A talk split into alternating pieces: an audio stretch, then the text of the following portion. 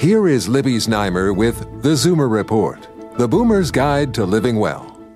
We're heading into the time of year when there's more fresh produce available and the quality is better. But you may not realize that many fruits and vegetables lose their nutritional value quickly when they're stored for more than a few days.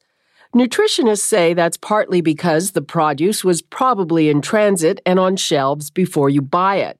Once some fruits and vegetables hit the fridge, they can lose as much as 50% of their vitamin C and other nutrients in a week, depending on the temperature.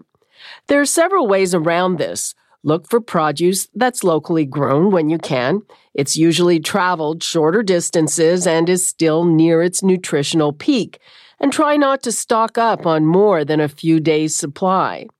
Another option is frozen produce. While frozen fruits and vegetables may lack the flavor and aesthetic appeal of fresh, they are subjected to flash freezing immediately after being picked, and that can slow or halt the loss of vitamins and nutrients. The bottom line just refrigerating produce does not prevent the loss of its nutrients. With your tips for living well, I'm Libby Znaimer with the Zoomer Report.